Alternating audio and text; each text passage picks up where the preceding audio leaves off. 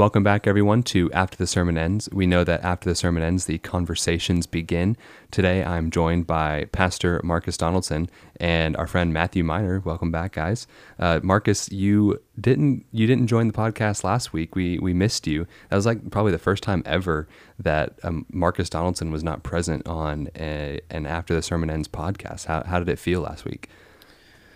The break was uh, warmly welcomed, but the fact that I got kicked off was uh, that hurt a little bit. It stung. well, no, we just wanted a married couple to to come in. Oh, we could have we could have asked Ariel. Maybe one day we'll get Yeah, Ariel I in here too. So I'm married. no, I, I think Todd and Amy did a great job. I was uh, glad that they were able to come in and share some of their experience, but how God's really been teaching them through. Uh, what was it, 18 or 19 years? Yes, almost 19 years Right. they're married. 19 years of marriage. So I I was glad to be off of it. Yeah, well, well, this week you continued our series in the greatest sermon of all time with um, your topic on oaths. That is O A T H S. So if you hear me or anybody else say oats, uh, we're actually saying oaths. Um, but Marcus, why don't you take us into a recap from Sunday? Yeah, so uh, the the simple way to put this is that Jesus is calling his followers, his disciples, kingdom citizens or Christians or whatever synonym you want to try to use for it. He's calling his people to say what they mean, mean what they say, Mhm. do what they're uh, what they say they're going to do, and not do the things that they're they say that they won't do. Yeah. Uh, that's the long and short of it. Um, and and I think that as far as oath meals go, just kidding. as far as oaths go, um, we see the the same scenario in our day that because we live in a low commitment culture, we live in a a low truth society that we like to add things to our words. We like to go to great lengths to make sure that what we're saying appears to be truthful. Yeah. And Jesus is calling his people away from that. And, and the way that it is, it's, it's not it's not necessarily talking less or talking more or using different language or whatever. Right. It's just say what you mean Mhm. and mean what you say and Yeah. do what you say you're going to do and don't what you say you won't. So Right. that that's the long and short. That's the um, it, it was a incredibly relevant uh, topic, at least in my mind. So I was glad that the Lord brought it before Yeah, us. That's good. Matthew, what what were some of your thoughts that you had from Sunday? this is one of those messages that very much is not surprising, but in today is so much needed. Mm-hmm. A lot of people, like, this is so like innately in our cultural zeitgeist. It's Yeah. very much just there. Mm-hmm. It's like from birth, it seems everyone's like adding additional words to mean this is a true statement because I'm such a liar. Yeah. Um, and we just live in a a world of lies by the kings of lies, Mm. but the king of of uh, everything has conquered. Yeah. That's good. Yeah. Um, so, I mean, I guess the first place I want to start though is the the question that I have is like, you know, why why does this matter?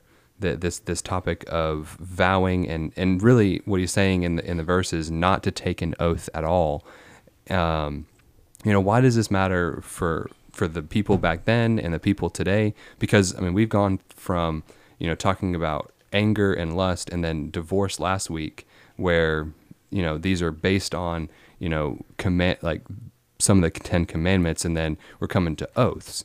Um, you know, we th- I think this goes back to the third commandment is do not take the Lord's name in vain, but you know, when we're talking about vowing things to the Lord, like why, why is something like this so important? Why did Jesus include it in his message? I think at the fundamental level is because it reflects the triune God. Mm-hmm. From there, you you get the Ten Commandments. You get um, the three Old Testament scriptures that Jesus is kind of putting together and giving us a composite of. But because God the Father is a Father of truth, because Jesus the Son is a Son of truth, and because the Holy Spirit is the Spirit of truth, when His people, when God's people do anything less than um, speak in absolute truthfulness and in, uh, sincerity and integrity of speech, it distorts the physical reflection of God, right? Like, so if the people are God, people of God are supposed to be reflections of God Mhm. um, and represent His kingdom on earth as it is in heaven. When we are not truthful, we don't represent that well. So I think why it's so important, especially for us today, is because if the church started saying what they mean, meaning what they say, doing what they say they're uh, going to do, and not doing what they say that they won't, I think what we'll see is uh, people start taking the, the church more seriously. And then, two, um, as a result of taking the church more seriously, taking God more seriously um, and where they stand with Him. So I think ultimately it's a, um, a salvation issue for the non believer and for the believer, it's a sanctification and a discipleship Yeah. issue. hmm Yeah, it's one of those that whenever someone looks at another Christian, and or an, if uh, someone from outside the church looks at a Christian, if the, every time they're saying yeah, this is true, or I promise you, or anything like that, you tend to start looking more skeptically at them because everything nowadays is very skeptical, and so because of that, there's just our whole world basically is like, yeah, everyone's lying, so why should I believe anything? Right, hmm right. Yeah, I'm looking at a quote here. It's like uh, from uh, Alexander Maclaren. Um, in his commentary, it's like he says, "If lies were not so common, oaths would be needless." hmm And as as Christians, if we are to to live lives of truth and integrity, like the weight of our character should be enough for people to believe our word. And when our character is is weak and and when we are constantly showing ourselves to be weak and, and lacking commitment and lacking truthfulness, then that's when we feel the need to overcompensate with you know, I swear to God, or I, swear on my mom's life, or I swear on this, or just you know, you you heap up words and cheap vows to to try and get across what you're trying to say, and what you're trying to say could be the truth. You could be trying to convey something that is true, but if people are automatically not believing you, like what does that say about the weight of your character? And I think Jesus is calling us to say, or calling us here to to live lives of truth first. I think that I think that's the application. It's not the application is not never swear an oath. The the application is to live a life of truth and integrity and like you said Marcus mean what you say. You know, when you say something, follow through. I, th- I think we can all like think of you know people in our lives that are are kind of wishy washy, and you know they say they're going to do something, and you're you're 50-50 on if they're actually going to follow through on it or not and you know jesus is equating that to that that's coming from the evil one. That's sinful. And um you know but in our culture today we just we chalk that up to personality. We chalk that up to oh that's just how they are and we just we just kind of move on from it. And like there should be grace given between brothers and sisters when when they fall. But like he is he is deepening this like he is every other commandment by saying your character should be above that reproach and it should your character should be enough to convey that truth. The thing to me is like when I look out at not just my own life, but like at our society today, or at least the people that I commonly interact with, is the what we've done is uh, because Amazon delivers seven days a week, because Netflix is on demand, and you you can order um, food like through your phone and get it delivered to your house. McDonald's is huge. Everything else.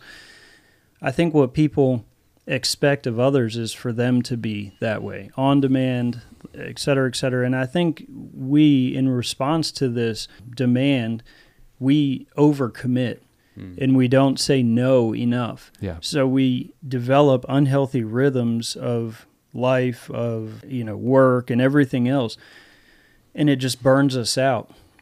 So I think inevitably what happens is we end up falling through on some of those commitments that we make or promises that we make to, you know, friends, family members, church members, brothers and sisters, you know what I'm saying? So not because we necessarily don't want to, I think we tend to look for we're always looking for something better yeah right? Like, oh yeah, yeah, I'll be there. oh no, sorry, something came up, and it's like, well, something better came up, Yeah. and because you're not about your word, Mm-hmm. you did that instead. Yeah. And I think I think this goes beyond, you know, people inviting you to, you know, parties or whatever, but um, you know, with the making a vow or an oath, people use those things to like make themselves look better to people. You know, when you know you're at a job and they're like asking, it's like, "Are you going to complete this task?" Yes, I'm going to complete the task. Like you can bet this, this, and this. I'm going to complete that task. Or they're asking you, "Did you complete that task?" And you want to, um, you know, make sure in their minds that they see you as somebody that's trustworthy and you, you heap up these words and you know there there is a, an element of you building up that trust in the, in the first place but you know that our like i said the the character and our actions and what we say should be enough to let people believe that. And we don't need to hype up extra words and extra evidence on top of that. And so it's not just you know when you when someone invites you to a party and if you don't know you want to go don't just say yes or not. But it goes beyond that to you know we're not using our words to trying to impress people. We're using our words in truth and and and, and integrity if that makes sense. Yeah. And especially in leadership, trust is the foundation of all leadership. Without trust, you have no team in the first place. right Trust is so easy to uh, to lose and so hard to gain. Hmm. It it takes years to build back trust that is lost in a minute. Um, and very much that's what happened is we we as a world, as soon as the fall of man happened, we lost all trust yeah and that trust that trust debt has built and built and built but because of the lord we can actually be back in a trustworthy state hmm. with god. It reminds me a lot of isaiah 6 5 and so i say woe to woe is me for i am undone because i'm a man of unclean lips and i dwell in the midst of a people of unclean lips. Mm-hmm. For my eyes have seen the king of the lord of hosts. Yeah. Isaiah sees god and immediately is like i'm dead yeah because he understands truly how um, sinful we all are. yeah And lying, how quickly can we just lie? We may do it without even noticing that we're doing it. yep Like, well, I know me and Josh are single. Marcus is not. Marcus, has there ever been a time that you've lied to your wife and Never. you really didn't mean it, Never. and you Yes. really didn't even notice it? you know, it's on a serious note. Yeah, I mean, more often than I probably realize. Mhm. So or maybe you just stretch the truth or those like little half half truths where you say yeah this happened but you don't inclu- include the whole thing like Right. you, you said on sunday like even a, a half truth or a, Is or a whole white lie. Mm-hmm. yeah it's a whole lie And really, if you start thinking about it, how embedded this whole idea is in our society, the boy that cries wolf is a is a children's story that we tell Yep. to try to teach against falsely making false things. yep yep Yet every day, children lie, mm-hmm. and um, especially in police investigations. Police investigations, children can be the most truthful until a certain age where they will become the biggest liars. Mm. It it's very strange. Yeah. Um, this also reminds me of uh, the last book in the Chronicles of Narnia series. I got to get my C.S. Lewis plug there in it here. is Um, but in the final battle, the whole premise of the book is based off of the lie that Aslan has returned. But it's a lie entirely. And so people trust Aslan, but then the uh, the dwarves especially, once they find that it's a lie, it was it, they no longer believed in Aslan at all. oh wow So they lost faith because of this lie. mm-hmm. And that principle can still be applied to the church. Mm-hmm. If someone that you've trusted a lot breaks your trust, even if it's just a little, you will no longer trust that person like you used to. Right. Yeah, I mean, and that's a that's a lot of pressure on on a, a Christian, you know, who's interacting with with a non-Christian. Of, you know, you have to live this life uh, this this life of integrity and and and show the truthfulness of what you're trying to live. And you know, there there's there's grace for when we fall, but you know that I think that just shows the need for us to be genuine with where we fall short you know, I think so so many people. Uh, I think we talked about it even a couple weeks ago. Of we, we come into the church and we try to put this this mask on of trying to look better than we really are, and when when people see that that facade come down, they they're surprised and they're crestfallen and they they they lose hope um, in, the church and in in Jesus sometimes um, all because we're not being genuine with who we are. Like we all know we're sinful. We're, we all know we're messed up, and we don't need to just use our words and use our and, and make our lives seem like something they're not. It reminds me of Matthew 7 21 through um, 23. Uh, Not everyone who says to me, Lord, Lord, shall enter the kingdom of heaven, but he who does um, the, the will of my Father may say to me in that day, Lord, Lord, have we, uh, have we not prophesied in your name, cast out demons in your name, and done many wonders in your name? And then I will declare to them, I never knew you. Depart from me. You practice lawlessness the Lord, Lord in this context, if any time a word is repeated in um, the language, it very much is to put emphasis. So Lord, Lord is to be like, you are you are my Lord. Right. But what they're stating is not true. Yeah. It is a lie in itself. They may have even convinced themselves it's not a lie. Hmm. But if they're not fathering in, if they're not following in the Father's will, then Jesus will say, "Depart, for I never knew you." Right. Right. and it's one of those that I know as a Christian, it scares me to death Mm-hmm. because it is like, am I going to get there? But um, I think it was R.C. Sproul who said, if you're asking that question, chances are your answer is not going to be, um, depart from me, but it's going to be, you were a good and faithful servant. Right. Yeah. Um, it's just trustworthiness and lying. mm-hmm. Like the whole fall is founded on, on a half truth. Mm-hmm. Eve fell for a half truth. Yep. It's like, well, did God really say that? Well, no, he didn't say exactly that. Mm-hmm. It's like the whole the whole foundation of this world is built on a lie. Yep.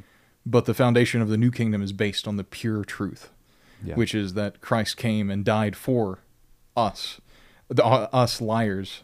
All of our words are vinegar, and we continue to give it to a thirsty king. Mm-hmm. Yet he continues to gr- graciously accept the vinegar that we provide, and in exchange gives us the water of life. I think we've we've drifted a little bit from the topic of vows and oaths towards truth, and I think that that is a necessary, you know, foundation for that. Because if we don't have that foundation of truth, we don't have like the the the foundation for talking about you know our word, our word being truthful. Um, so Marcus, like, take us into um, maybe some some contemporary uses of oaths to you know th- to get our point across that that aren't truthful like what what are ways that we you know use oaths in that way that that may, they may have used it back then Yeah, I, don't know of any contemporary examples off the top of my head. The what they were doing in uh, the time that Jesus is saying this is they were doing it with everything. mm-hmm. There was no no area of life where they wouldn't take an oath or Right. make a vow or whatever. Um, it was a part of everyday casual conversation. And like you were saying earlier, it was to enhance their conversation or just to add a little bit of flavor or um, a measure of credibility to whatever they were saying. So th- I think in our contemporary setting, what we see is the same thing. I think that it's pretty interesting that this comes after um, lust and divorce because an oath, right? You make an, an oath or vows in marriage in these different areas, actually, even anger too, like where he's talking about coming before a judge, right? You have to give truthful testimony, which is why perjury carries such severe uh, consequences uh, today. Yeah. Because without without a truthful witness it's not really possible true justice. But right. anyways narrowing it for me at least is difficult just because it was ongoing it was frivolous right. it was all over the place. And the same thing is carried on today. Mm-hmm. yeah. Matthew do you have any contemporary applications for this passage oh you said examples not Yeah, you said applications okay examples first So I, I think the the two examples I did bring are very contemporary. Um, Right. The story of the um, the boy who cries wolf. Yep. And then uh, the uh, plot to um, the final battle. yeah both of which very much are trying to teach the same lesson that we've been trying to teach for over 2,000 years. Even Jesus, in several places, says, um, I truly tell you, which he's just trying to get it through the apostles' thick skulls, the truth. yeah and they don't really see the truth till the end. Mm-hmm. Um, it's one of those things that, especially in the time that Jesus is in, there's basically no trust. Uh, for a contem- for a modern example, for um, uh, the life of Brian, a uh, a funny thing me and Josh were talking about um, earlier this Yeah. week. Early last week. Um, it's a a common. It's a it is a movie about a uh, that's just full of jokes. But one of the jokes is all about how they don't. Um, what did the Romans do for us? What did the Ro- Romans do? They provided roads. They provided clean water. They provided all these things. And then in the end, they're like, but besides all of that, what did they do? it's like if that's the if that's the point that you've gotten to, then there is no trust between anyone. And I, I do agree with you that we have this has moved slightly, but without trust, there is no need for the oath. For sure. If we if we could be trusted with what we said, Yep. there would be absolutely no reasons for oaths. Yep.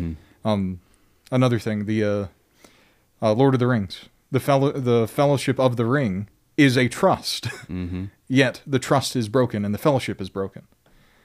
In the same way, we need trust Yeah. to have oaths. Mm. If we did not have trust, then we don't have oath. Yes. I said that wrong again.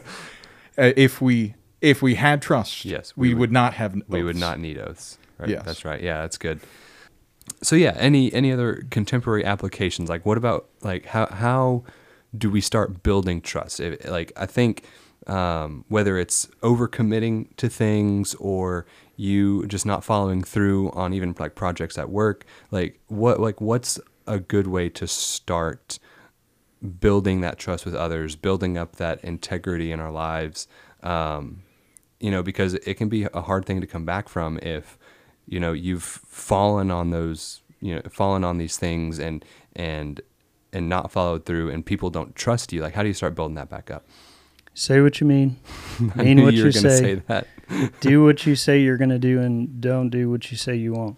Right. Um, and then be slow to make commitments. Like I, I think that there would be a, a huge uh, shift Mhm. in our interactions and the credibility that we have before others if we were slower to make commitments. Yeah. But I think our fast paced, on demand world that is sinful kind of drives us to be so quick and immediate with everything that we do. So I would just encourage people uh, with that first thing that I said, and then learn to say no. But also with that, there are a lot of things that we need to say yes to and commit to wholeheartedly. So just slow down, take a minute or two, or a day or two, or an hour or two, however long it takes for you to to look at something and evaluate if you can actually do it or not. Yeah. frank honesty. If you were just straight up honest with the person, especially if you've broken trust with that person, just be open and honest with them. It will help that process of healing and bringing back that trust. Yeah. Um, I took a leadership course last year, and in the leadership course, we talked about trust throughout the whole thing. A lot, like the first lesson was, okay, if you have trust, here's what you can do. The rest of it was how to build trust and how to regain lost trust Yeah. just because that is really difficult. But the easiest method is just being frank and honest with them and knowing that it can take time, especially if you've told someone something and then you broke in that trust. Mm-hmm. It's the same with oaths. If an oath really had a meaning with this, then we would not say it as often. Mm-hmm. If we truly held oaths to the standard God had wanted us to hold oaths to, we would make we would be very slow to take an oath to the Lord. Yeah.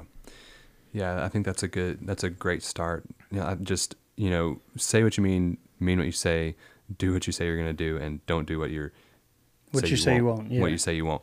Um, but just s- like start somewhere. You know, it's not you're not going to build up all that trust all in one day like but just start by being honest in, in the first situation be frank and, and simple with your words don't try to overcompensate if someone doesn't believe you like you don't have to heap on more and more words and more and more evidence of why what you're saying is true just if, if they don't believe you then you know gain a mutual understanding get to a mutual understanding and then and move on from there but um, but then back up what you're what you say you're going to do um, with that action that you say you're going to do um, you know and then like, Marcus is saying, like exercise that no muscle of, you know, if you if you really don't think you can do something, it's okay to say no. Uh, Like no is is such a weird word in our culture today of like we don't want to you know disappoint anybody, but it's okay to not be involved in everything, and um, you know, we, we all know those people that are just overbearing. I think all of us at this table have, have been at that point of, oh, we've said yes too many times. Um, and and I, I think, at least for me, I am learning that actively of, okay, when, when can I say no in this situation? When is it healthy for me to do that? Um, and I think the, the final thing I'd add is, you know, just just really analyze the words that you say, the words that are coming out of your mouth. Um, you know, God values our words very highly, and what we say.